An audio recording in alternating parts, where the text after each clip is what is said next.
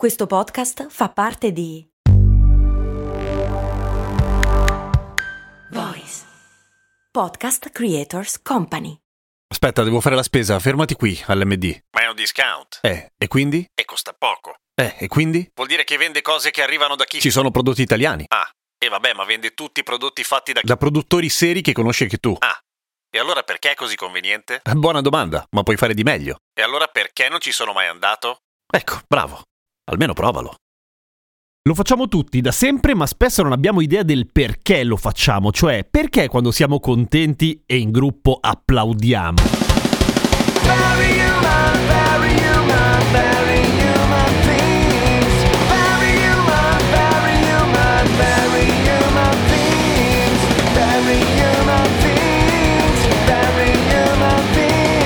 Grazie ai 7 Years di Livorno per la nuova fighissima sigla. Ciao, sono Giampiero Kesten e queste cose molto umane, il podcast che ogni giorno risponde a una tua curiosità, tipo perché si applaude? Chi l'ha inventato? È una questione innata oppure no? Allora, i neonati, o meglio, intorno all'anno di età, applaudono, ok? I bambini piccoli sanno applaudire, cioè sanno battere le mani, sanno produrre un rumore facendo un movimento abbastanza spontaneo, che però non ha alcuna valenza culturale. Vale a dire, i bambini piccoli non applaudono per esprimere entusiasmo e tantomeno per tributare la propria stima agli astanti, fino a che non lo imparano culturalmente. Che ok, il concetto di cultura applicato a una persona di un anno sembra strano, ma in realtà è proprio così. Sono i genitori che ci insegnano ad applaudire quando succede qualcosa di bello, perché ci battono le mani quando ce la facciamo, ad esempio, a boh, stare in piedi e tutte quelle cose lì. Cioè, impariamo sin da subito che applaudire è un modo di esprimere entusiasmo e gioia. Ovviamente è difficile andare a cercare tracce dell'applauso nel regno animale dal momento che prevede una certa abilità e una certa conformazione delle mani, ma gli scimpanzé applaudono. Per molto tempo si è pensato che lo facessero solamente per esprimere rabbia oppure perché erano nervosi oppure semplicemente per richiamare gli altri del branco, ma in una serie di situazioni è stato osservato che gli scimpanzé tendono ad applaudire anche quando gli piace la musica, non per tributare un attestato di stima all'artista in questione naturalmente, ma perché è una cosa che assomiglia un po' al ballare, cioè si fanno trascinare, sono presi bene e quindi applaudono. E ci sono svariate teorie che ipotizzano che nell'umano abbia un significato o meglio un meccanismo simile, vale a dire una scarica di entusiasmo che non sai bene ah! e quindi applaudi perché sei mica troppo preso bene fra. E fai un gesto che tutto sommato è semplice e che riesce a produrre una quantità di suono ragguardevole. Il record dell'applauso più forte del mondo è 113 decibel, che stai calmo Ion. 113 decibel dicevo che magari non vi dice niente ma è un casino di suono, cioè è un bel casino, eh, fa, fa tanto, è tipo un martello pneumatico da non troppo lontano ecco. Ed è sicuramente il modo più efficiente che il corpo umano ci offre per fare rumore senza usare le corde vocali. Quando nasce l'applauso storicamente? Allora c'è una teoria di un antropologo che dice che l'applauso nasce probabilmente in tempi preistorici, quando l'uomo e la donna naturalmente si trovavano intorno al fuoco, quindi dopo che hanno imparato a cucinare il cibo e quindi a stare svegli di notte, eccetera. Probabilmente a suonare anche, cioè suonare voleva dire battere i piedi, battere dei legni e anche battere le mani, perché fa rumore, fa suono e quindi fa musica,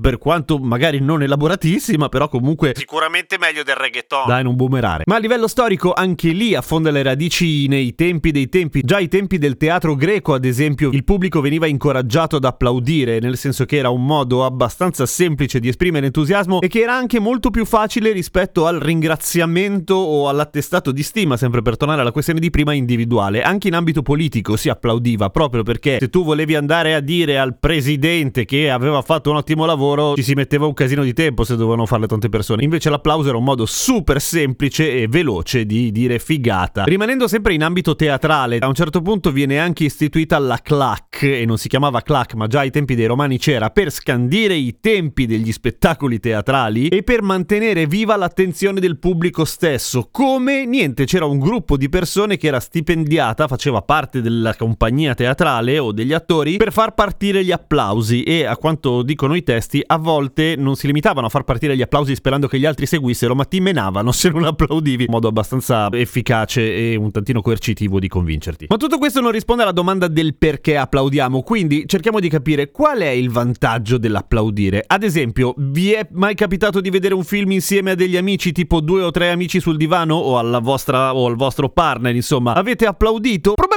Effettivamente no, nel senso che quando si è in piccoli gruppi e soprattutto ci si conosce, l'entusiasmo viene espresso in altro modo, anche più elaborato, verbalmente ad esempio. L'applauso ha il grande vantaggio di essere estremamente democratizzante, vale a dire, rispetto a tutte le altre forme di comunicazioni verbali, non ci dice nulla dell'età, del sesso e nemmeno della stazza della persona che lo sta emettendo in quel momento. È come se fosse un segnale neutro che riusciamo a fare noi umani, il che rende una folla che applaude, una folla applaudente appunto, un gruppo omogeneo, cioè diventiamo in un certo senso un unico organismo che fa macello e in qualche modo trasmette il nostro entusiasmo a chi ne è la causa, l'artista per esempio, o la squadra se è andata allo stadio. Guarda che allo stadio non si applaude, si fanno i cori. Non lo so, non ci sono mai stato, però immagino una cosa del genere. Se ci fate caso, la maggior parte degli altri versi o gli altri suoni che si emettono appunto durante un concerto o alla fine del brano che vi è piaciuto tantissimo sono tutti abbastanza neutri, cioè si, si fischia, al massimo si fa Woo! cose di questo tipo che dicono molto poco di chi lo sta emettendo. Certo, puoi dire bravo, brava, ma in genere nel pubblico mediamente è una minimissima parte quello che si esprime verbalmente per trasmettere entusiasmo. In più, però, questa è una mia teoria, magari è completamente sbagliata, è come se fosse necessaria una massa critica per l'applauso, cioè quando si è in troppo pochi non ha senso perché non produce una quantità di suono sufficientemente soddisfacente, potremmo dire. C'è un limite minimo sotto il quale non si applaude perché non sembra avere senso, sopra un certo numero di persone invece l'applauso viene abbastanza spontaneo. Però è vera quella cosa lì, cioè se ci si conosce e se si è un gruppo piccolo, difficilmente si applaudirà, non vuol dire mai, è più difficile. Ma quando il pubblico inizia a diventare una massa indistinta di persone, allora si esprime in quel modo l'entusiasmo. Quindi l'applauso non è una questione innata, è una cosa che effettivamente l'essere umano ha inventato un casino di tempo fa, ma che curiosamente ha applicato bene o male sin dall'inizio sempre nelle stesse situazioni e ovviamente da un punto di vista culturale mega trasversale, nel senso che l'applauso esiste in tutto il mondo, in praticamente ogni cultura. Fico, no? Per cui sulle mani per cose molto umane! Curiosità che è stata sollevata da qualcuno. Io batto le mani battendo la sinistra sulla mano destra. La mano destra la tengo col palmo rivolto verso l'alto, ok? Cioè la mano attiva è la sinistra. Ma io sono destrimano. È normale o è una roba da mancini? Giusto per sapere. Seguimi su Instagram, sono Radio Kesten, ho una faccia, giuro. A domani con cose molto umane.